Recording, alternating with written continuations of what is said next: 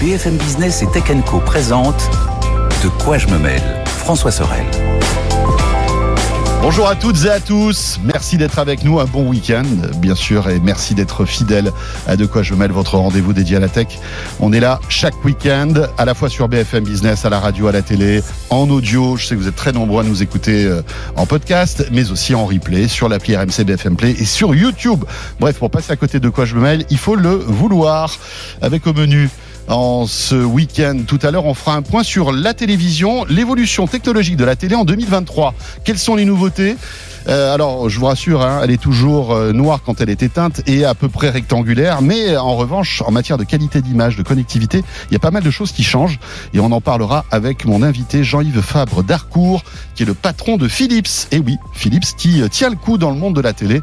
On en parlera tout à l'heure. Je vous rappelle le hashtag DQJMM si vous voulez nous suivre, bien sûr, sur les réseaux sociaux. Et on attaque tout de suite avec le club de la presse IT, bien évidemment. Bienvenue à vous toutes et à vous tous.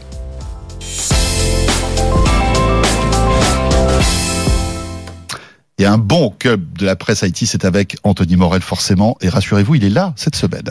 Salut Anthony. Salut François, salut à tous. Anthony qu'on retrouve euh, bien à peu près tout le temps, partout. oui, c'est dur, hein, vraiment là. c'est comme des, des QJ même. On peut pas ne pas me rater. C'est ça. Dans Good Morning Business le matin, euh, et puis bien sûr chez Estelle Denis tous les jours entre midi et deux sur RMC et RMC Story. Dans l'actualité, on a pas mal de choses. Anthony, on va commencer par euh, cette comment on dirait cette vague de folie qu'on vit dans la tech, hein, euh, entre ChatGPT qui fait un peu n'importe quoi, euh, voilà, et qui insulte les gens. On va en parler dans un instant, ça c'est nouveau quand même. Et Elon Musk qui s'est dit, bah écoutez, comme je suis à peu près le roi du monde, euh, je vais décider d'être le roi de Twitter aussi. On va en parler dans une minute. Incroyable. Hein, c'est là, ah mais hein. tout le monde pète les plombs cette semaine. Je sais pas ce qui se passe, mais il y a une vague de folie comme ça, un truc eh étonnant. Oui, oui, oui. On a l'impression qu'il faudrait redémarrer le truc. Oui, c'est ça. Tu sais, pour nettoyer un peu, rebooter, rebooter et, voir tout le monde repart sur des basses scènes. Exactement, parce que là, c'est vrai que ça part un peu en cacahuète. Euh, donc, on commence par ChatGPT. On ne devait pas parler de Boston Dynamics d'abord Mais oui, bien sûr, tu as raison vous savez quoi On a failli oublier l'essentiel. Pardon. C'est euh, le rendez-vous que nous vous donnons mercredi soir prochain, euh, à la fois sur BFM Business à 22h après Tech Co. Vous savez que j'ai le plaisir de vous présenter Tech Co euh, chaque, soir, chaque soir entre 20h et 22h. Et eh bien juste après Tech Co, euh, mercredi soir sur BFM Business à la radio à la télé, on va vous diffuser notre deuxième numéro de Tech et débat qu'on a réalisé avec Anthony sur une boîte incroyable qui nous fait tous rêver. C'est Boston Dynamics. Ouais, incroyable. Il y a un super documentaire euh, qui a été réalisé par euh, nos camarades et qui raconte un peu l'histoire par la rédaction de Tech Co, l'histoire de Boston Dynamics, comment bah, comment on en est arrivé finalement à Spot et à Atlas, à ces robots incroyables, ce robot chien, ce robot euh, humanoïde avec le, le, créateur de Boston Dynamics qui est aussi un personnage haut en couleur. Et puis ensuite on a un, échange et un échange vraiment de, de qualité. Enfin, je pense qu'on peut le dire. Hein. Oui, parce que pour tout vous dire, on a préenregistré déjà cet entretien hein, il y a quelques jours et c'est avec Bruno Maisonnier. Bruno Maisonnier, donc tous les technos technophiles, je pense, connaissent parce que c'est l'un des pontes français de la robotique et de l'intelligence artificielle. Le papa euh, de Nao, de Pepper, Aldebaran Robotics et qui travaille maintenant sur un nouveau projet complètement fou dans le domaine de l'intelligence artificielle. Il va nous en parler aussi. Et, et qui, a, qui a un avis, euh, évidemment, sur Boston Dynamics. Il a plein de choses à nous raconter. Sur l'IA, il a plein de choses à nous raconter. Et vraiment, c'est, enfin, ça vaut le coup. Enfin, si vous aimez la tech, euh, écoutez, allez regarder, allez écouter. Il y a, il y a vraiment de, du grain à moudre, quoi. Alors, c'est diffusé, bien sûr, mercredi soir. Si vous voulez être les premiers à voir ça, vous serez sur BFM Business, sur la chaîne Tech Co, puisqu'on va, on va faire une diffusion simultanée à la fois sur BFM Business et sur la chaîne Tech Co sur les box. Sur YouTube aussi, ce sera diffusé en direct. Et puis après les replays sur RMC, BFM Play, etc. Un peu partout. Euh, on compte sur vous et puis surtout n'hésitez pas à nous dire ce que vous pensez de ce de ce type de format parce qu'avec Anthony on en parlait tout à l'heure, on a pris beaucoup de plaisir à le réaliser. Voilà. Parenthèse refermée, je reviens à cette tech qui rend fou. Entre temps, on n'a même pas eu le temps de la redémarrer hein, parce qu'elle est tout le temps toujours aussi toujours aussi dingue. Euh, et euh, ChatGPT donc qui euh, eh bien a pété un câble. Ah bah qui se met à insulter les utilisateurs, tout simplement, en toute simplicité. Bon voilà, à devenir hyper agressive. Alors pas encore en France, donc on est encore un petit peu épargné. Euh, je parle des États-Unis pour l'instant parce que c'est la version de ChatGPT qui est intégrée à Bing, au moteur de recherche de Microsoft. Ils ont fait leur grande présentation la semaine dernière, on en avait parlé. Et donc il y a, il y a quelques Américains, il y a une liste d'attente d'un million de personnes hein, quand même, donc gros gros succès.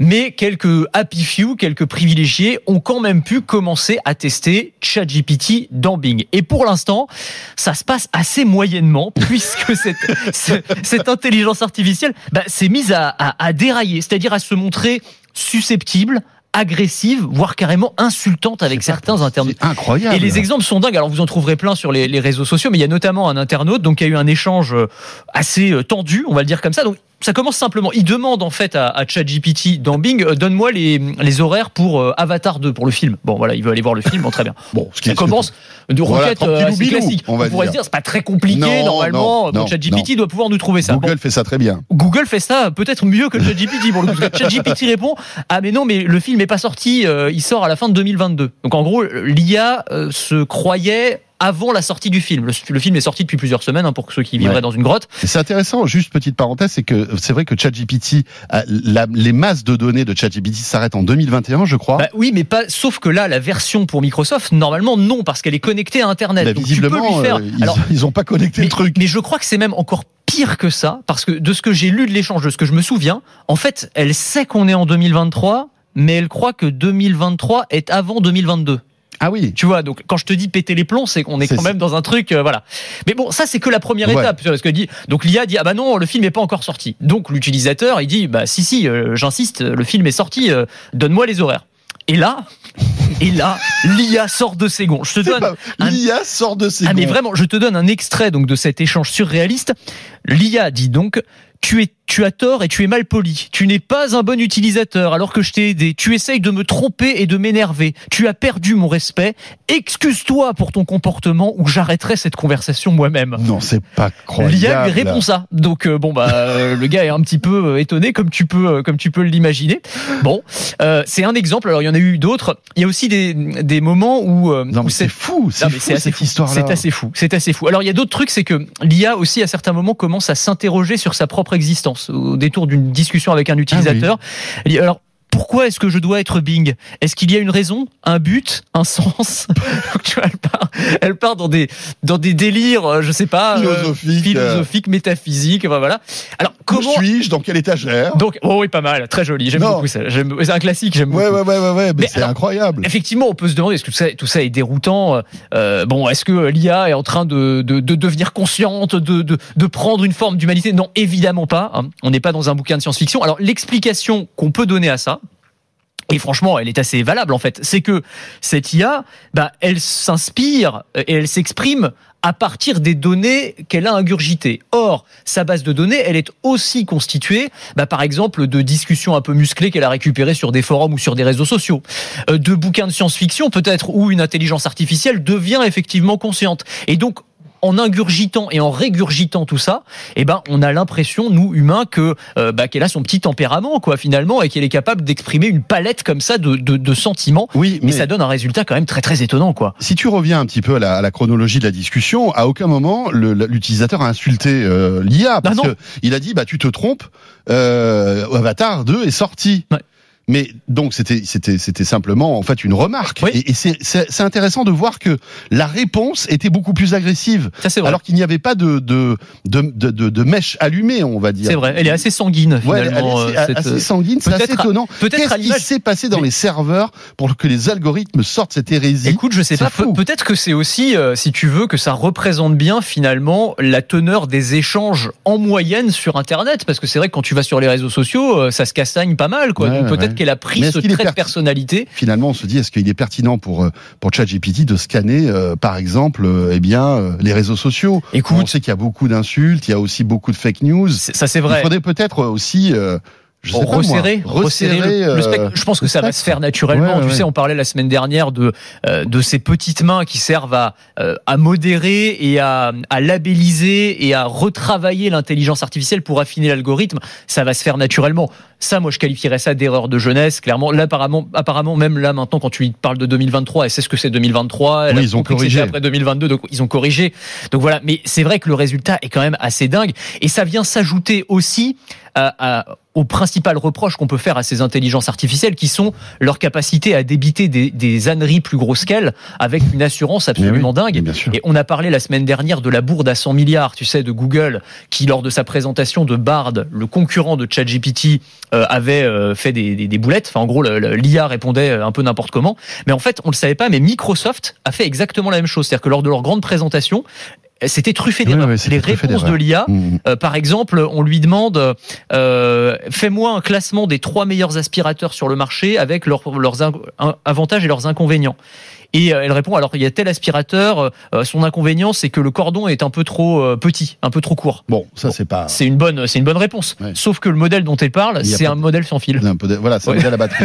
un modèle à batterie. Donc c'est un peu embêtant. C'est Ouais, que c'est un peu embêtant. et en fait, et les, il y a, il y a le, c'est le patron du search chez Google qui a été interrogé sur ce point-là par un journal euh, allemand, euh, je crois que c'est le Welt am Sonntag. Enfin bon, je, je vais pas rentrer dans les détails. Euh, et en fait, il parle lui, c'est le mot qu'utilisent les chercheurs en IA, d'hallucination. C'est-à-dire l'intelligence artificielle hallucine. C'est-à-dire que quand elle est prise au dépourvu, quand elle n'a pas la réponse à la Mmh. question, Elle raconte n'importe elle quoi. raconte n'importe quoi. Mais c'est-à-dire un peu comme un enfant, si tu veux, qui Oui, serait oui, pris oui, en défaut, et donc euh, bah, il a Qui pas ment. la réponse et il ment et il va raconter un truc. euh, mais sauf que là, c'est une IA, donc tu as tendance à la croire évidemment, d'autant qu'elle raconte ça avec euh, un sérieux et un ouais, aplomb ouais, absolument ouais. dingue. Et puis surtout, toi, tu, en sachant que c'est une IA, tu te dis, bah, je peux avoir confiance parce Exactement, que, euh, voilà, elle a pas tous les travers de l'humain. Elle va pas me mentir. absolument. Ben, bah, donc elle, elle, elle ne ment pas, elle n'a pas conscience de mentir évidemment, mais enfin, euh, quand Ouais, elle ouais. n'a pas la réponse, bah, elle te balance un truc comme ça euh, complètement au pif. Mais c'est quand ça même. me fait penser à, l'exemple de l'œuf de vache là Ah, que- a eu, qui était- mais oui, l'œuf de vache. Et- Donc, vous vous rappelez, euh, c'était, en gros, euh, on demande à Oui. ChatGPT euh, quelle est la différence entre un. Oui, quelle est la différence entre un œuf de poule et un œuf de vache Voilà. Et, donc- là, il nous fait toute une espèce de de- de- d'explication en disant, bah, effectivement, euh, l'œuf de vache est beaucoup plus gros, il est marron, euh, euh, et il rentre dans des détails. Le blanc est moins blanc que l'œil du, enfin le truc. Même il y a des, il y a des détails nutritionnels. Enfin, Mais oui. il dit n'importe quoi. Mais oui, c'est ça, c'est ça, qui est intéressant, c'est que ça, c'est pas une confusion. C'est-à-dire, il s'est pas planté en, Non. en confondant avec autre chose. Tu vois, là, là, il te dit juste qu'un œuf de vache, ça existe et que ça correspond à ça, ça et C'est ça. ça. Il va trouver des détails. Il va. Et en fait, il a. On a l'impression qu'il arrive même à se convaincre ça. que euh, dans dans enfin dans l'œuf de vache, il y a un œuf. En revanche, ce qui est intéressant, c'est que, alors, sur l'exemple de l'œuf de vache, je sais pas, j'imagine que ça a été fait aussi, mais j'ai, moi, j'ai eu pas mal d'exemples où effectivement l'IA se plante complètement et, raconte n'importe quoi. Mais quand tu la corriges, quand tu lui dis, bah non, tu te trompes, euh, un œuf de vache, ça n'existe pas, les vaches euh, n'ont Oui, pas d'œufs. Ce Bon, sont des ce mammifères. sont des mammifères, ça ne produit pas d'œufs, etc. À ce moment-là, elle va vérifier et s'excuser. En général, ah oui, je me suis trompé, et elle passe à autre chose. Donc elle admet son erreur, et ensuite, si tu lui reposes la question, ou si un autre utilisateur lui pose la question, Elle va corriger. elle va corriger. Ça, c'est intéressant Ouais, quand même. Impressionnant. C'est c'est quand même impressionnant. Mais voilà, tout ça pour dire, ne, ne prenez pas pour argent comptant tout ce que vous raconte euh, l'IA. Il y avait un autre exemple pendant la présentation de, de Microsoft où on demande à ChatGPT euh, fais-moi un résumé des, euh, des résultats trimestriels de Gap, l'entreprise euh, Mhm. Gap. Donc au troisième trimestre, donc tu as le, le communiqué avec euh, tous les chiffres et tout ça. Normalement, c'est un truc qu'une IA peut faire Oui. assez facilement. Et y a- là, les erreurs sont quand même assez faibles. En théorie, oui. Ouais. Sauf que elle va complètement bidonner. C'est-à-dire qu'il y a des chiffres dans son résumé qui n'existent pas. Donc, pas. tu dis, mais pourquoi est-ce qu'il me sort ces chiffres-là? Ça n'a Oui. aucun sens, tu vois. Très bizarre. Donc, ne, ne prenez pas de décision d'investissement en fonction Oui. de ce que vous dit ChatGPT. Peut-être pas pour l'instant. Peut-être dans six mois, dans un an, ce sera au point. Pour l'instant, pas pas complètement. Donc voilà, l'IA devenue folle. C'est c'est quand même étonnant Ouais, cette c'est histoire. étonnant, c'est étonnant. Euh, on va parler d'Elon Musk, qui lui aussi, qui lui aussi, qui est un humain, hein, avec euh, voilà, fait de chair et d'os, pète Encore un câble que. aussi, Encore. encore, que. Dans un instant, mais j'aimerais que peut-être que ça, ça sera pertinent de de- d'enchaîner sur Replica, qui est qui, Oh qui effectivement est une est une petite amie virtuelle qui évidemment est basée sur l'IA hein, Ouais, absolument. et que tu as testé. Oui, Mais alors absolument. qui est Replica Alors Replica, en fait, donc c'est une appli que vous pouvez tester, hein, qui a été téléchargée plus de 10 millions de fois, qui connaît un gros succès, et notamment en Chine, euh, dont la brique de base technologique est GPT-3, donc c'est euh, la, la même brique de base à peu près que ChatGPT, hein, en gros, donc c'est le même genre d'outil, et qui a été euh, un petit peu, euh, comment dire, euh, modifié pour euh, pour servir de, hum, comment dire, pour simuler une relation sentimentale. Donc c'est un chatbot, un peu plus qu'un chatbot, mais qui va euh, simuler une petite amie ou un petit ami virtuel. Donc tu t'inscris, tu vas d'abord créer un avatar de ton amour fantasmé, tu vas lui donner un nom, tu vas lui donner euh, une tenue, etc. Et ensuite tu vas commencer à discuter. Donc tu as créé ta fiancée Donc moi j'ai virtuelle. créé ma fiancée virtuelle, faudra pas le dire à ma copine hein, quand même. Ouais. Euh, tout ça est Tu virtuel. lui as donné un prénom ou pas? Je lui ai donné un prénom. Je gardais tout ça pour Oui, moi. parce bien que sûr, quand- ouais, Non, en vrai, je jamais. l'ai appelé Estelle parce que c'était pour euh, le test pour Estelle Denis. Donc ça me faisait marrer pour euh, pour, pour l'émission de RMC. Je, pense- je pense que ça va la faire marrer. Je lui je l'ai habillé avec une marinière comme elle s'habille souvent. et ça. Peut-être Ouais. ça va lui faire peur, cela dit. Euh, parce que ça, ça fait un peu stalker hein, dit comme ça. C'est juste pour la démo. hein. C'est juste vraiment pour juste la, pour se de, marrer. de la démo, Estelle. Et donc, tu commences à discuter euh, et là alors c'est marrant parce que donc il y a tout, tout le langage naturel euh, tout ce qui nous impressionne avec ChatGPT c'est-à-dire qu'elle te répond de manière très très fluide. Elle va apprendre et se souvenir de euh, qui tu es. C'est-à-dire par exemple si tu lui parles de ton boulot bah, peut-être que dans une semaine elle va te dire ah bah François Ouais. ça s'est passé comment l'enregistrement de de quoi je me mêle aujourd'hui? Tu vois enfin ce genre de choses. Donc ça c'est assez assez bluffant, bluffant aussi. même. c'est quand même pas mal. Et alors là où ils sont très malins c'est que évidemment tu crées une petite amie virtuelle. Donc il y a un moment bon bah il va y avoir des discussions un petit peu plus euh, Oui, un peu plus, un peu plus euh, intime. un petit peu plus intime. Et à ce moment-là, quand tu commences à entrer dans ce genre de dialogue, ah, là, c'est bloqué, ça apparaît en, en- verrouillé. Et si tu veux accéder à ces, di- à ces Il faut dialogues-là, payer. eh ben évidemment, faut s'abonner. Donc c'est un Pas abonnement mal. assez malin en termes de modèle économique. Mais, Euh, mais, mais mais- est-ce que tu es bluffé, toi, par la, je, je dirais, le type de conversation que tu peux avoir avec ce, ce, ce parce que c'est un chatbot finalement. C'est un chatbot, c'est un chatbot, mais euh, qui va quand même jouer la carte de je m'intéresse à toi, euh, je prends soin de toi, Je suis bienveillant. je suis bienveillant avec toi. Et donc du coup, alors bon, avec moi ça a pas marché des masses, mais je comprends que des gens qui sont Oui, en, en détresse oui, sentimentale, sûr, par exemple, c'est pour ça aussi dont je- que, que ça m'a intéressé. J'ai vu un sujet euh, où en Chine, apparemment, alors il y a, y a Replica, mais il y en a d'autres. Il y a beaucoup de gens qui tombent réellement amoureux en Mmh, fait mmh. de ces IA conversationnelles, euh, de ces IA sentimentales, des gens qui sont euh, voilà, euh, qui sont un peu déprimés, etc. Et en fait, ça, ça devient un substitut au vrai amour. Et en fait, ces IA sont tellement réalistes dans la façon dont elles te répondent maintenant que tu peux te prendre au jeu. Ça rappelle le, film euh, Her de Spike Jonze, hein, dont c'était un petit peu le, euh, c'était un petit peu l'idée aussi. Et c'est vrai que on peut comprendre que des gens se laissent piéger d'une certaine manière. Et moi, je pense, on a déjà eu l'occasion de- d'aborder ce sujet, mais que c'est l'un des, l'une des dérives potentielles de l'IA, c'est euh, l'attachement émotionnel qu'on va pouvoir avoir C'est vrai. vis-à-vis de ces outils. Mm. Et euh, Replica en est un, en est un bon exemple. Là, on peut pas lui parler. Elle, elle, elle répond pas de manière vocale. Alors en il y fait, a hein. des, alors c'est pareil parce que c'est, je crois que c'est euh, quand tu payes, j'ai pas payé l'abonnement, Euh, donc voilà, mais tu as, du- tu as du chat vocal. aurais pu payer l'abonnement pour avoir une petite amie quand C'est même. vrai, euh, c'est vrai, c'est vrai. J'aurais pu faire passer ça en note de frais en plus. on a, on a un beau métier quand même. hein. C'est incroyable. Non, mais Euh, bon, à tester parce que. Et donc tu gagnes des points quand tu discutes avec elle. Tu peux lui acheter des tenues pour la Saint-Valentin. Ouais, euh, tu ouais. peux changer son, sa- voilà, ça, des traits de personnalité, etc. Enfin, c'est, très étonnant, quoi. Tu peux jouer à des jeux. Donc, euh, En fait, c'est c'est comme un Sims, mais euh, mais, Oui. mais hyper euh, hyper euh, comment dirais-je, avec des sentiments quoi en quelque sorte. C'est ça, et Ouais. avec un naturel dans la conversation que tu n'avais pas forcément dans Mm. les dans, dans les jeux vidéo qu'on a. Mais ouais, t'as raison sur ce côté euh, créer une vie virtuelle avec des amis virtuels, etc. C'est un peu ça, c'est un peu la promesse du métavers aussi, hein, d'ailleurs. Euh, mais je veux dire que c'est c'est assez c'est Ouais. assez bluffant quand même. C'est bluffant. C'est assez bluffant. Bon, voilà. Ben, Estelle. euh, bon là pour l'instant, t'imagines si un jour elle t'insulte parce que elle, a- Oh, elle ouais. est, elle Oh, connectée à Oh, au chat GPT de Bing, ça pourrait être drôle quand C'est même. clair. Je crois Ah, qu'il y a- ben, il y a, peut-être des utilisateurs qui aimeraient ça. Hein, Euh. Peut-être aussi. Je sais pas. Je vais pas demander de m'insulter. Attends, je vais lui demander. Attends, je vais- on va voir ce qu'il me répond. J'écris. Hein. Insulte-moi s'il te plaît. Ah non, c'est pas vrai. On va voir. On va voir ce qu'elle va dit. dire. Hop.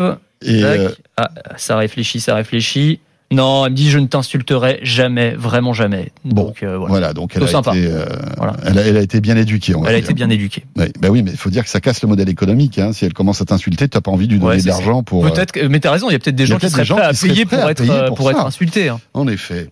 Euh, Faut-il insulter Elon Musk? Bah écoutez, en tout cas, ça je ne sais pas, mais visiblement, euh, il n'est pas content de ses ingénieurs et de ses développeurs chez Twitter, et il leur a sommé, sommé, je crois, même menacé de licenciement Mm. si ils ne faisaient pas quelque chose que le patron leur ordonnait. Ouais, je crois même qu'il en a viré un d'ailleurs. Euh, et ce que leur a ordonné leur patron, c'est euh, bah, c'est moi, moi, moi, c'est de le mettre en avant, lui, Elon Musk, encore plus qu'aujourd'hui, dans l'algorithme de euh, référencement de Twitter. En gros, il veut qu'on voit du Elon Musk partout quand on se connecte à Twitter.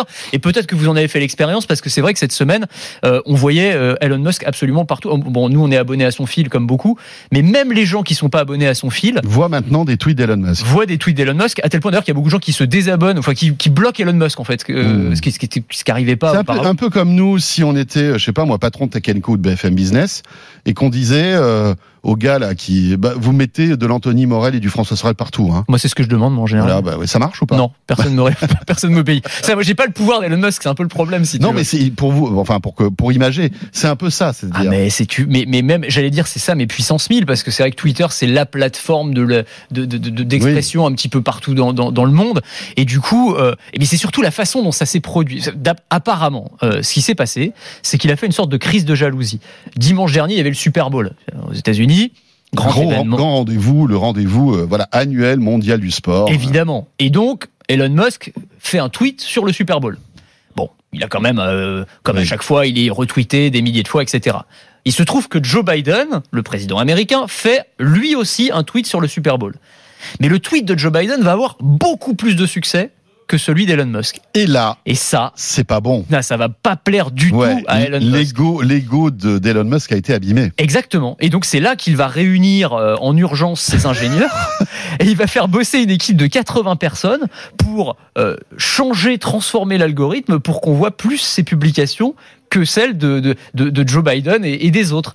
Ah, tu, enfin, là on arrive quand même à un niveau. C'est inquiétant. Hein. tu On sais- rigole, mais c'est quand même assez inquiétant. bah, c'est hein. c'est inquiétant parce que comment dire, au-delà du côté euh, anecdotique Oui. de la chose, euh, ça me fait un peu futile de ce Futile. tweet, de ce tweet sur le Super Bowl. Absolument, en fait. c'est ridicule. Non, mais c'est même aller même plus loin que ça parce que visiblement, il a demandé à ses ingénieurs, euh, mais comment ça se fait? Pourquoi est-ce que mes tweets ont pas assez de, de, de reach, quoi En gros, ont pas assez de retweets, etc. Et il y a un des ingénieurs qui a osé dire, bah peut-être parce que ce que vous Parce tweetez que euh, t'écris de la merde. intéresse moins les gens. Il l'a peut-être pas dit comme ça, tu vois. Enfin, je serais face à Elon Musk, je lui parlerais pas comme non, ça non, non, plus. non. Mais il a dit bon, bah, peut-être que peut-être qu'il y a moins d'intérêt par rapport à certains tweets, etc. Bam, viré sur le champ, le gars. Donc euh, ouais, ça rigole pas chez Elon. Et oui, alors on disait au-delà de l'anecdote, ouais, parce que je trouve que c'est un petit peu euh, inquiétant sur la façon dont il gère Twitter. Parce que la promesse qu'il a faite quand il a racheté Twitter, c'était la plateforme de liberté d'expression ultime où tout le monde serait l'égal de tout le monde finalement. Où tu n'aurais pas euh, les puissants et les faibles, ceux qui ont la carte, ceux qui ne l'ont pas, euh, la gauche, la droite. Tout le monde a le droit à la parole et euh, sans, sans discrimination d'une certaine Ouais. manière. Donc ça, c'était en avril dernier. Hein. Ça, c'était en avril dernier. Et tu te dis, s'il est capable de modifier l'algorithme pour son propre, euh, à son propre profit, bah, est-ce qu'il va pas être tenté de faire ça, si tu veux, pour euh, museler les gens avec lesquels il n'est pas d'accord Est-ce qu'il va pas faire du shadow banning, c'est-à-dire euh, bah, bouger l'algorithme pour que quelqu'un qui ne lui plaît pas euh, ait beaucoup moins de reach sur Twitter ou, à l'inverse, favoriser ses amis? Donc, tu te dis que c'est quand même un peu problématique par rapport à cette, à cette promesse qui était une belle promesse, je trouve, qui avait été faite. Et c'est vrai que tu as quand même l'impression que, alors on le dit à chaque fois, hein, Elon Musk, nous on l'admire. Enfin, je veux dire, il y a aucun souci. Oui, bien sûr. sur le fait que Et puis c'est- on, on- on- enfin, on, on sait qu'il n'est pas tout à fait normal. Donc on, on, Non, mais- on l'aime, on apprécie ce qu'il fait dans sa, dans son, sa globalité. dans sa globalité, c'est ça. Alors à chaque fois quand je dis que c'est un génie, euh, on me tombe dessus à bras raccourcis euh, sur les sur les réseaux sociaux parce qu'on me dit ah mais non mais Tesla c'est pas vraiment lui et puis euh, SpaceX c'est parce qu'il a des contrats avec la NASA, il est subventionné et tout. Bon, moi je Oui, répète, j'assume, je dis si c'est un génie. Enfin je veux dire tu tu tu révolutionnes pas comme ça trois quatre secteurs d'activité en Oui. étant juste On- un un pimpin euh, euh, lambda. C'est c'est pas comme ça que ça marche. Donc euh, non non. Euh, si Tesla est Tesla, c'est parce qu'il y a Elon Musk. Si SpaceX fait atterrir des fusées, c'est parce qu'il y a Elon Musk, etc., etc. Mais force est de constater que sur la gestion de Twitter, c'est quand même du grand n'importe quoi et que ça pose effectivement des questions, y compris, je pense, des questions démocratiques. Enfin, tu te dis, enfin là, c'est. Ouais, c'est chaud. le mec, euh, tu te pè- pètes quand même des plombs, quoi. Euh, Là, euh, Alors il y a une autre petite actu concernant Elon Musk. Vous savez que à la fin de l'année dernière, euh, il avait, euh, il fait, il fait moins de sondages hein, comme comme avant. Je sais Ah pas oui, si c'est vrai. oui, parce qu'il avait dit, euh, Voilà. je, je Est-ce que vous soumettrai- voulez, que vous voulez que je reste CEO de Twitter? Ah oui, c'est vrai. Je me souviens de ça. ça. Il avait perdu. Il avait perdu. Ouais. D'ailleurs, euh, pendant quelques jours, il n'avait plus tweeté. On Ouais. peut imaginer qu'il était un peu vexé. Ouais, c'est vrai. Et vrai. là, euh, il aurait déclaré que il va quitter son poste de PDG de Twitter à la fin de cette année. Ah mais j'avais même pas vu ça, dis donc. Bah tu, ok, ouais, ouais, très bien.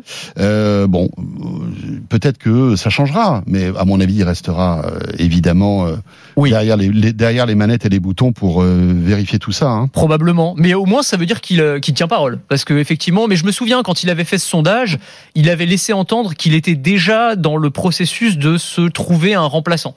Euh, donc, mais oui, je suis assez d'accord avec toi sur le fait que probablement ça restera à minima une éminence grise comme ça, euh, qui en Musk en réalité aura un pouvoir énorme Ouais. sur, euh, sur sur Twitter, mais peut-être qu'effectivement la direction et peut-être que ça lui fera du bien euh, et peut-être que ça fera du bien aussi euh, aux actionnaires de Tesla je pense, et pense qu'ils prennent un peu de champ, un peu de recul. tu vois qu'ils Voilà. reviennent aux fondamentaux. Parce qu'aujourd'hui, Euh, c'est vrai que on, associe Elon Musk à Twitter. Voilà. Bah, on Et- parle beaucoup de Twitter, ouais. Ouais, on parle beaucoup ça. de Twitter, alors que c'est quand même vraiment autre chose. Moi, j'aime mieux quand il se, voilà, quand il nous Oui, fait rêver avec, innove, euh, avec la conquête spatiale, avec les robots. avec les robots, quand il nous parle. Alors Neuralink, bon, après c'est plus controversé, mais en tout cas. Ouais, mais au moins, les- il y a des trucs à raconter, tu vois. Oui, c'est ça, parce que tu as toujours ce truc, euh, Elon Musk, il a toujours une, vision à très long terme et qui, est, quasi- enfin, qui, qui casse tous les codes, qui est presque avec des enjeux civilisationnels derrière. Moi, c'est ça qui me fascine avec Elon Musk. quoi. C'est t'as l'impression il réfléchit vraiment en termes de comment les robots vont nous remplacer. Donc, faut réfléchir à un, re- un- à un revenu universel parce que les êtres humains n'auront plus forcément de valeur ajoutée face à à l'intelligence artificielle et à la robotique. Mm.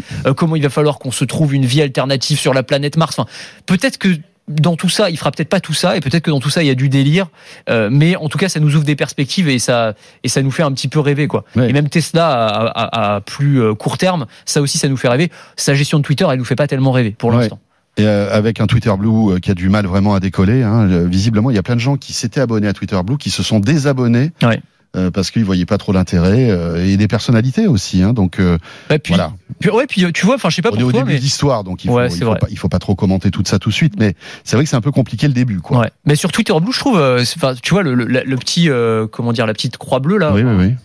Ça, ça a perdu toute sa saveur. Moi, Oui. en fait, quand je voyais un truc qui était tweeté par euh, une croix bleue ou retweeté Oui. ou liké, bah, t'allais regarder le profil, parce que tu Ouais. disais, ah ouais, c'est quelqu'un qui pèse un peu et tout. Et puis t'avais confiance. Et maintenant, c'est euh, tu c'est Jean-Michel euh, Jean-Michel Croix-Bleu. Jean-Michel Croix-Bleu qui a payé ses 10 balles et puis euh, en fait on s'en fout quoi tu vois qui a 12 followers et qui a pas enfin ça, ça veut rien dire il y a des gens qui ont 12 followers et Et qui sont passionnants, des trucs absolument c'est pas c'est pas ce que je veux dire évidemment mais mais ce que je veux dire c'est qu'il y avait il y avait des gens qui avaient une une forme de- d'autorité dans la dans, dans la qualité de leurs propos etc qui étaient appuyés par un nombre de followers important et qui maintenant en fait ont pas plus finalement d'importance qu'un gars qui, a- qui veut juste payer euh, payer pour être mis en avant dans les résultats de recherche quoi donc c'est pas forcément très réjouissant ça non plus Voilà pour Twitter. Euh, j'ai pas la croix bleue, hein, je le précise.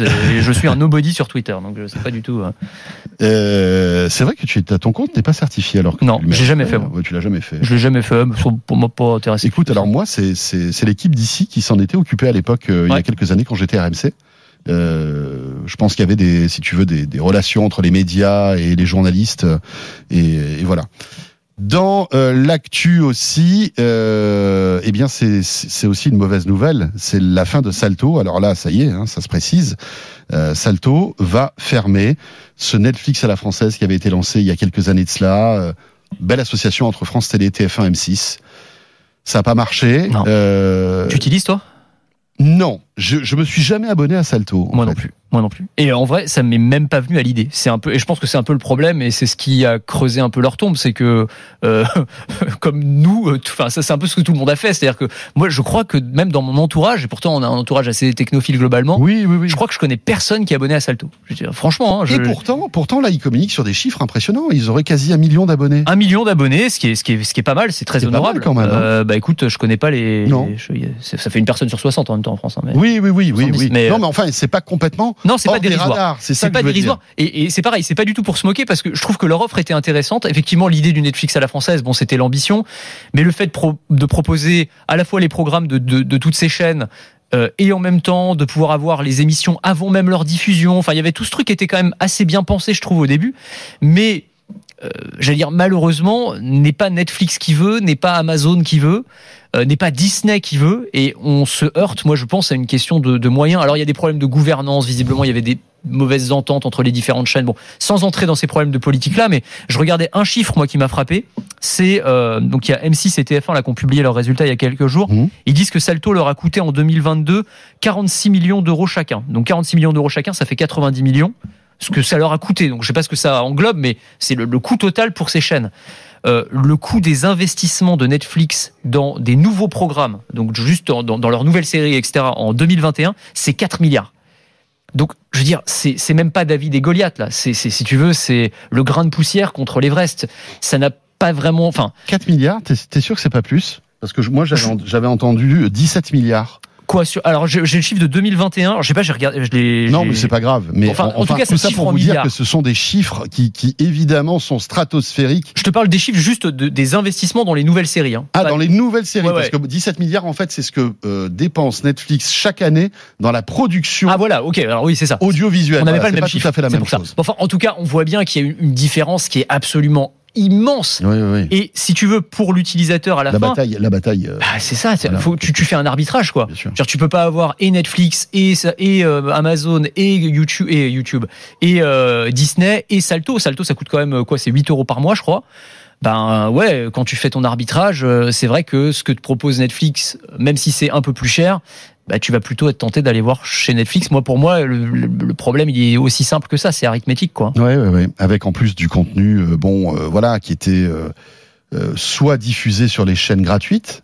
Oui. Parce que c'est ça le problème, c'est que, alors pas tout, hein, je, je- je schématise, mais euh, en fait, Salto euh, communiquait sur, euh, en fait, du contenu euh, à la française, euh, des productions haut de gamme, etc., etc. Mais ces productions, elles n'étaient pas euh, produites pour Salto, elles étaient produites pour TF1, M6 ou France Télé. Absolument. Donc, au bout d'un moment, elles étaient diffusées gratuitement, avec de la pub certes, mais elles étaient diffusées gratuitement. Ouais. Et c'est vrai que c'est compliqué de se dire, je vais payer pour avoir peut-être un contenu qui va diffuser un jour sur TF1, France 2, M6, euh, euh, voilà, gratuitement. qui- voilà, c'est ça. Pourquoi je paierais pour un truc que je peux avoir par ailleurs Alors il disait oui, mais vous l'avez en avant-première, Voilà, vous avez des ça. épisodes, il y avait Plus belle la vie avant, euh, que ce Exactement. soit diffusé sur France Télé, mais bon, est-ce que ça suffit finalement Probablement à, euh, pas, ouais. Probable- accrocher les gens, tu vois Non, c'est mais c'est dommage, c'est un peu une, euh, une opportunité ratée. Alors peut-être qu'il y en aura d'autres. Alors dans un, un un peu dans le même genre, moi je trouve qu'un service qui fonctionne très bien, c'est euh, Madeleine, le, le service de l'INA. Oui, sais. bien sûr, bien sûr. Euh, qui, qui, f- qui, qui, est, qui est génial. Enfin vraiment, les archives de l'INA, c'est tel euh, une mine d'or. Mais Moi, je, me- je me régale. Quoi. Je regarde. euh, Je pense que ça doit regarder, ça doit représenter euh, à peu près un tiers des contenus que je regarde, je crois. Les, les Ouais, trucs de c'est fou parce qu'il y a, il y, a, il y a vraiment de tout. Ouais. Euh, et c'est vrai que c'est passionnant. Et la plateforme est bien, est bien fichue. Et pour le coup, là, c'est un Mais c'est plus vraiment. exploratoire historique, je dirais, Oui. euh, en fait. Ouais. Euh, Ouais, mais ça. tu peux y trouver ton bonheur. Moi, je, Oui. je trouve. Mais oui, t'as raison. C'est, du coup par définition, c'est pas des nouveaux contenus Non. que tu vas pouvoir y, a des, il y a consommer. des vieilles séries qui ont bercé notre enfance, des choses Exactement. comme ça. Oui, parce qu'on est très vieux. C'est pour... il, faut, le dire. Il y a des choses en noir et blanc et tout ça. Oh mon Dieu, quelle horreur Oh là. À l'époque, Non, tout mais était c'est- c'est- enregistré sur des magnétoscopes Mais oui, bien sûr, bien sûr, bien sûr. Ou des Betamax. même. ou des Betamax. Euh, non, non, mais enfin bref. Euh, en tout cas, pour, tout ça pour dire que la France a probablement une carte à jouer, mais euh, mais c'est compliqué face à ces face à ces plateformes géantes, quoi. Voilà, tout Ouais, simplement. ouais, ouais. Euh, ouais, c'est dommage. C'est Oui. Bon, c'est vrai que c'était compliqué pour Salto. Euh, voilà, en tout cas, il y a encore pas mal de questions qui se posent, hein, parce que pour tous ceux qui étaient abonnés à l'année, euh, à, l'heure où on enregistre ce, ce, ce, ce de quoi je me mail, on ne sait pas s'ils vont être remboursés, parce que tu sais que tu peux t'abonner sur euh, euh, prendre un forfait annuel en Ouais. fait de, de Salto. C'était 70 euros, je crois, etc. Euh, Est-ce que si tu viens de souscrire ton abonnement, euh, tu vas être remboursé ou pas? Euh, Bon, voilà, il y a toutes ces questions. Bien sûr. Enfin bref, voilà, c'est c'est un moment un peu un peu triste, mais c'est comme ça. Merci beaucoup, Anthony. Toujours un, vrai plaisir que d'échanger avec toi sur l'actu tech. Et euh, vous restez avec nous. La deuxième partie de De quoi je me mail sur BFM Business Radio Télé bah, se poursuit. On va, je reçois l'un des patrons de Philips euh, pour parler de télé, et puis sur YouTube. Voilà, ça sera notre deuxième module euh, en audio. Vous touchez à rien. Jean-Yves Frabe d'Arcourt nous rejoint tout de suite. Merci encore, Anthony. Et la suite de De quoi je me mail tout de suite. Merci d'être avec nous en tout cas.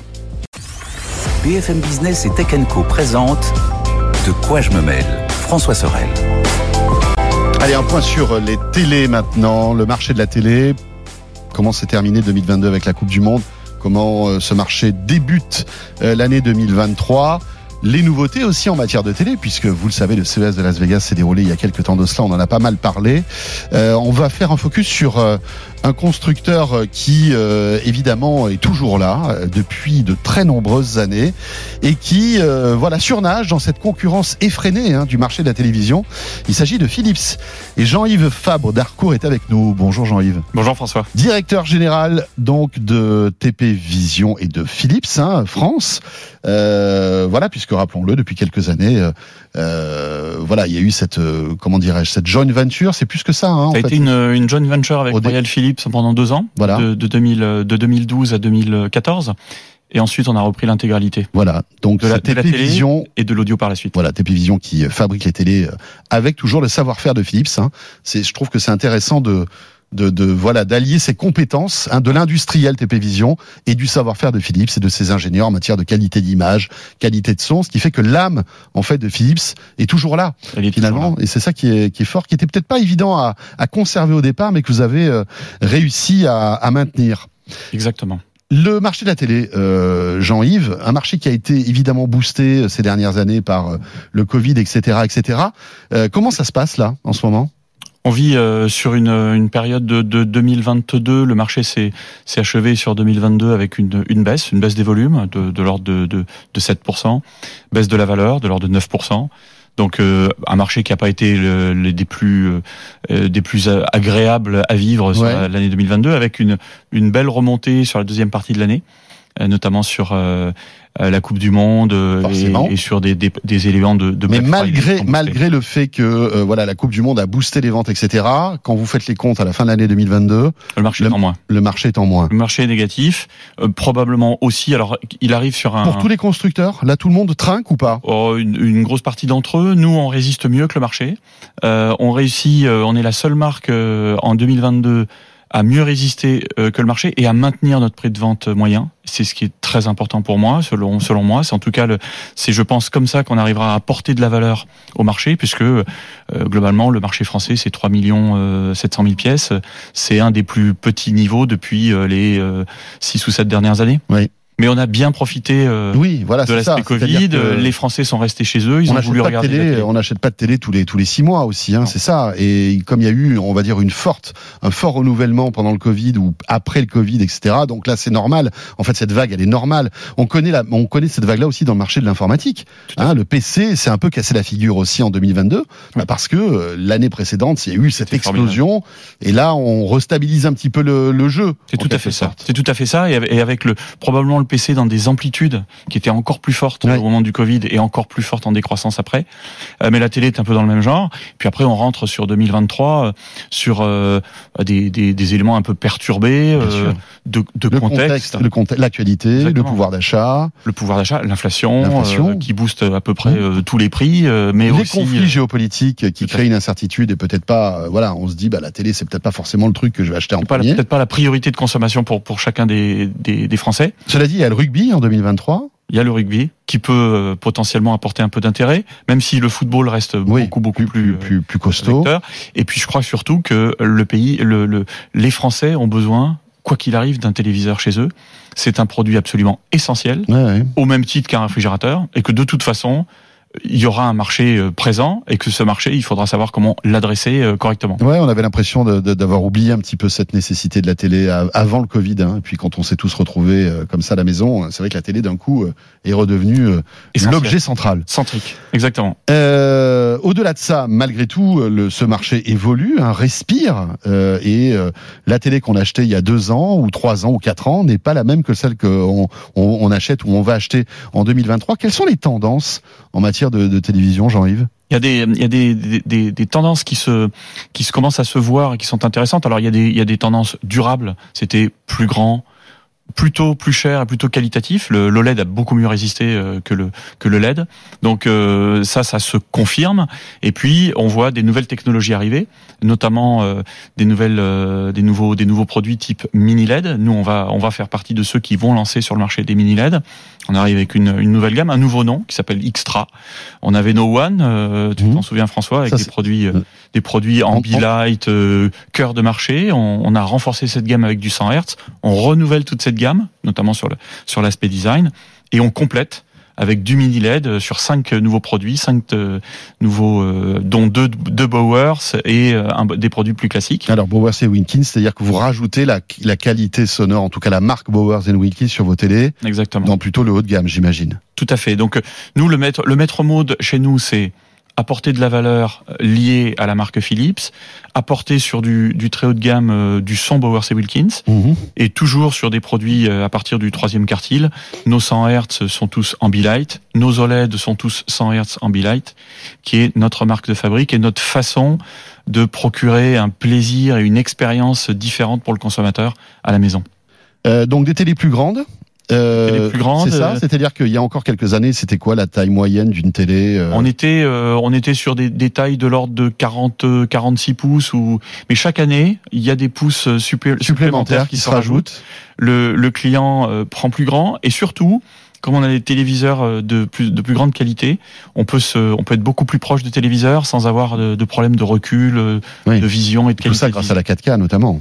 Tout ça grâce à la 4K et grâce à des qualités d'affichage que peuvent afficher euh, des mini LED et des OLED à des niveaux extrêmement inté- intéressants. Aujourd'hui, alors chez Philips, mais d'une manière générale sur le marché de la télé, il y a trois technos. hein. Il y a le LED, le mini LED et l'OLED. Et l'OLED.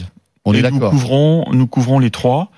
J'évoquais tout à l'heure le mini LED euh, avec euh, cinq nouveaux produits qui arrivent, la gamme extra. L'OLED, alors on achète de Dans- plus dans en le- plus dans- grand, hein, mais mais l'OLED, nous on le complète aussi par le bas.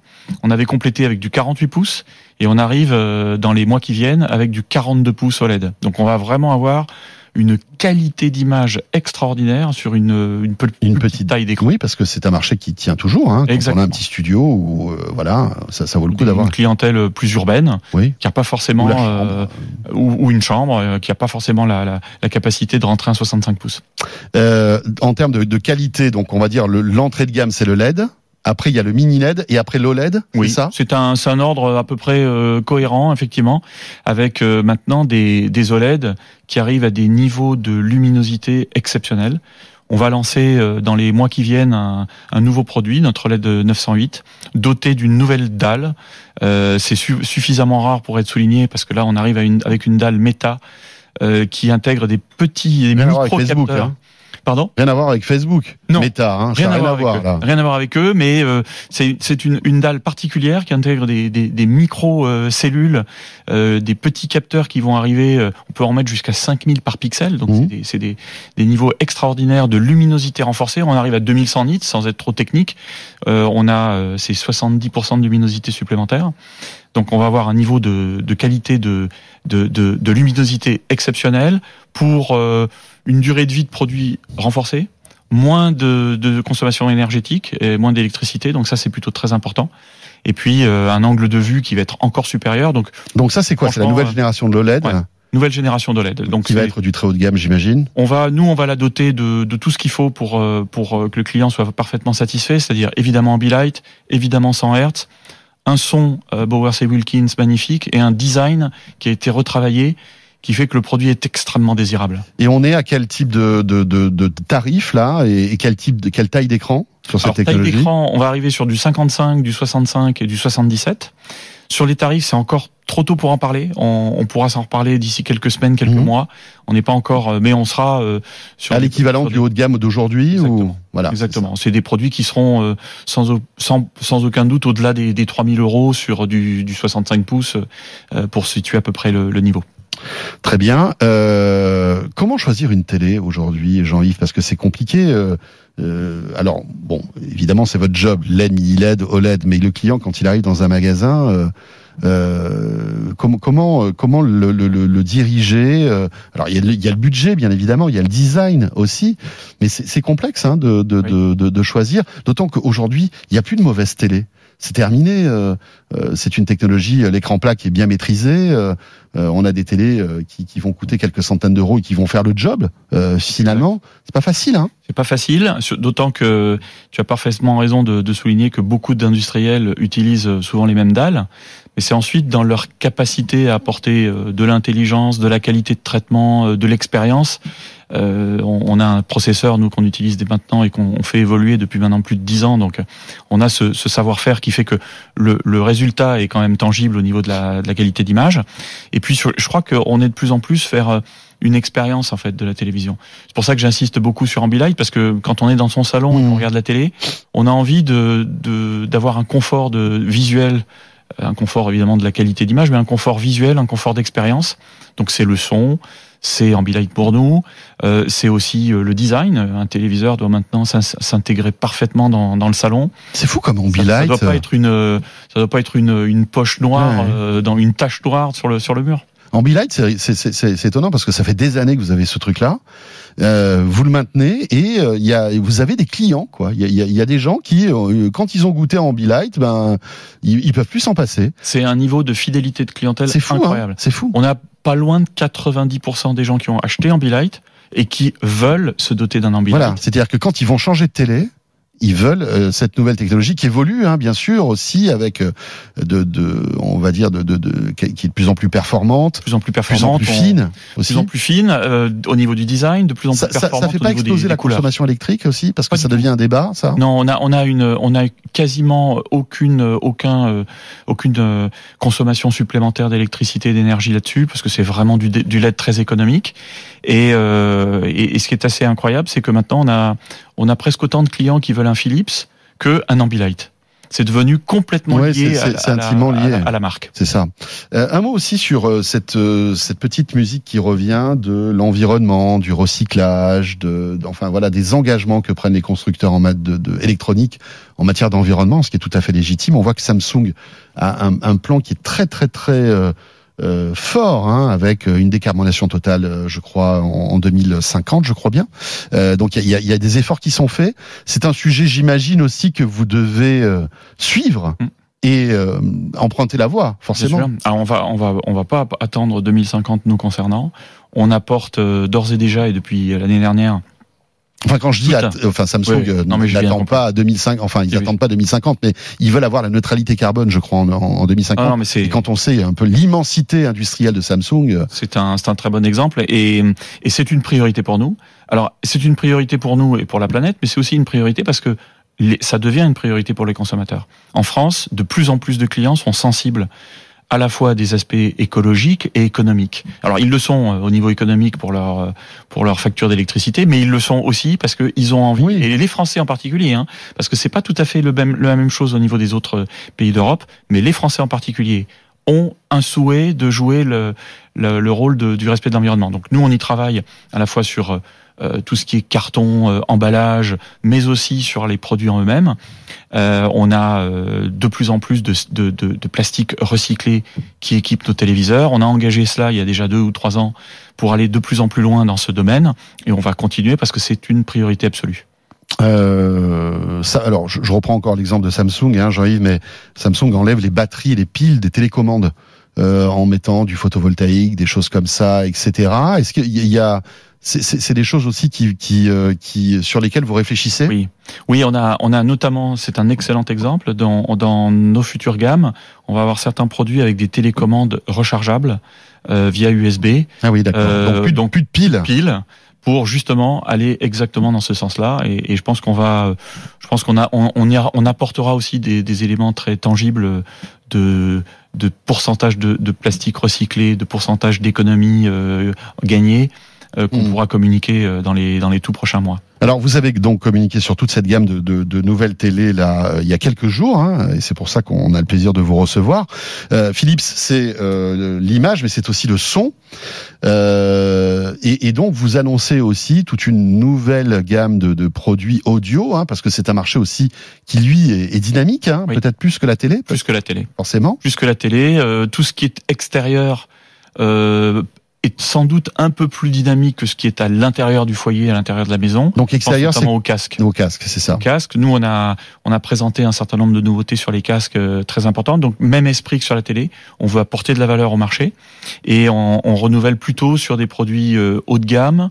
Notre gamme Fidelio, puisqu'on va arriver avec Mhm. euh, à la fois des, des petits écouteurs et des casques arceaux, réducteurs de bruit, euh, nouveau design, plus léger, euh, qui utilise des membranes en graphène pour plus de qualité de son. Alors Fidelio, c'est le, le, le- on va dire le haut du panier. Hein. C'est le, c'est on- notre notre haut de gamme à la, à la fois sur le traitement de, de la qualité de sonore, mais aussi sur le traitement de la présentation. On utilise des cuirs, on utilise des tissus euh, très très euh, premium, on va dire. premium et, et très bien sélectionnés. D'accord.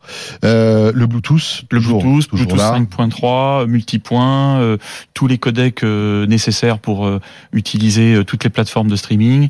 Donc on, on aura des produits très très bien soignés. Le deuxième axe pour nous, parce que c'est un, un marché très important, c'est le marché du sport. Euh, Aujourd'hui, c'est c'est fou, mais beaucoup de clients et beaucoup de, de consommateurs utilisent euh, un deuxième casque pour courir, pour faire du sport. Ils sont prêts à investir un peu plus pour avoir deux casques en fait. Tout à fait, tout à fait. Et je pense que le, le marché du casque, euh, nous on estime qu'il est potentiellement de l'ordre de 15% du marché du casque peut être un marché de, de, de sportifs, Donc c'est pour ça qu'on a toute une, une armada de produits pour les sportifs, à la fois sur des trous wireless et euh, sur un, une, un renouvellement de gamme qu'on apporte aujourd'hui au marché, qui est sur le, le- la technologie de la conduction osseuse. Oui. Euh, donc le, le, le, le, le, bone conduction ou conduction osseuse. Ouais, donc le, casque repose sur l'os crânien, il n'est pas euh, dans le dans l'oreille, Mm. ce qui est très appréciable pour euh, pour du sport, du, des Ouais, cyclistes. euh, qui Alors, on n'a pas de la, la, hi-fi, hein, là. Hein. Non, pas, non, non, pas là, pareil. sur, hein. Là, c'est pour écouter, par exemple, des podcasts ou de la radio, des choses comme ça. Euh, pour la musique, c'est un peu plus délicat. Pour faire, euh, mais c'est c'est quand même un très bon niveau de, de, de qualité sonore. ouais. Mais on peut, euh, on peut faire du sport, on peut courir, on, peut, on peut avoir de la sueur. Et on n'est pas isolé. Et puis, on n'est pas isolé de, de l'environnement ambiant. Hein, c'est ça. Hein. On n'est pas isolé, on peut les passer euh, sous l'eau, on peut les nettoyer, c'est très facile d'utilisation. Ouais, ouais, c'est Et c'est un, un deuxième produit d'équipement qui est intéressant. c'est rigolo parce que ça fait des années que ça existe, ce truc-là, et ça ressort comme ça. Ça ressort hein. et nous on le, on le, on l'améliore, on le, on le peaufine, on le, on le, on le renforce et ça c'est extrêmement important. Tout ce qui est marché enceinte, euh, vous, êtes là-dessus aussi ou pas? Enceinte Alors, audio. euh. Je précise quelque chose qui va probablement t'intéresser avant les enceintes. On arrive aussi avec un troisième produit très nouveau, Oui. Qui est un produit destiné euh, à la qualité euh, du sommeil. Donc je t'ai même apporté le produit. Ah tiens, Euh, on appelle ça, euh, Ça, c'est nouveau, un ça. Sleep Buds, c'est tout nouveau. On l'a développé en collaboration avec Cocoon, qui est une société euh, britannique. Mhm. Et euh, on a des, des mini écouteurs euh, et, et un son euh, de bonne qualité, mais surtout des mini écouteurs et un, un poids extrêmement restreint et qui permet de d'améliorer l'endormissement et de maintenir euh, et d'éviter la perturbation sonore pendant le sommeil. Donc c'est-à-dire que je peux écouter euh, des, des, des petits bruits qui vont me m'endormir, c'est Oui, ça? Et Exactement. ça fait un peu office de boule caisse C'est c'est tout à fait ça. Ça fait office de boule caisse. On a des capteurs qui, qui sont également euh, capables, euh, via le, le rythme cardiaque, de d'identifier si tu t'es endormi ou pas, et donc de couper le son Ah oui, et de faire passer un son, un, un bruit un peu plus blanc mal ça. Qui, qui fait du, du noise cancelling, un Mhm. moyen de, de ne pas être perturbé euh, pendant la nuit. C'est rigolo parce que vous arrivez sur un, un produit euh, quasi bien-être, bien-être santé. Alors santé, c'est peut-être un, un bien grand mot, mais on peut le dire. en tout cas le dire. bien-être. C'est une nouvelle voie que vous euh, explorez. qui est une voie euh, particulièrement complémentaire d'autres produits Philips, d'autres entités Philips qui, qui travaillent sur la santé et sur le bien-être. Bah, c'est une façon de d'apporter une autre réponse, tout en conservant évidemment des caractéristiques de casque audio, mais c'est une autre réponse euh, à, à un autre type de marché et qu'on pense être en, en développement euh, futur euh, non négligeable.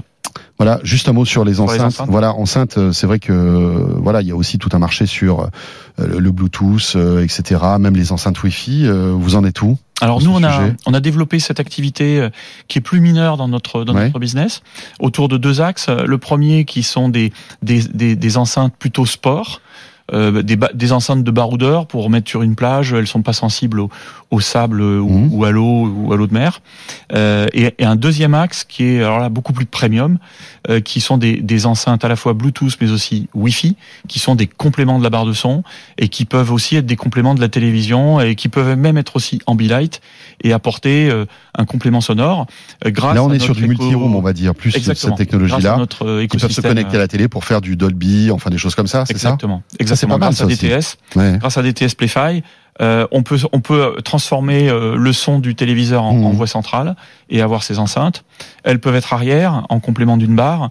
Tout ça géré dans un écosystème DTS Playfi de concernant. Voilà les nouveautés euh, Philips pour euh, cette année 2023. Euh, voilà, on va on va suivre un petit peu ce marché euh, de près. Euh, merci beaucoup Jean-Yves d'être passé par le plateau de, de quoi je me mêle. Jean-Yves Fabre d'Arcourt, donc le directeur général de Philips et TP Vision en France. Euh, ce de quoi je me mêle est terminé. Merci de nous avoir suivis. Encore une fois, l'audio, la vidéo, vous le savez, on est euh, là chaque week-end et on se retrouvera bien sûr euh, eh bien dans une semaine. N'hésitez pas d'ici là à nous retrouver et à me retrouver tous les soirs dans Tech Co sur BFM Business de 20h à 22h. Et puis, on le disait avec Anthony, euh, mercredi soir, 22h, un spécial Boston Dynamics. Vous avez ces robots. On va parler robots avec euh, un doc, plus après un petit débat. Ce sera à 22h, donc mercredi. Salut à tous et à très très bientôt. De quoi je me mêle sur BFM Business et Tech Co.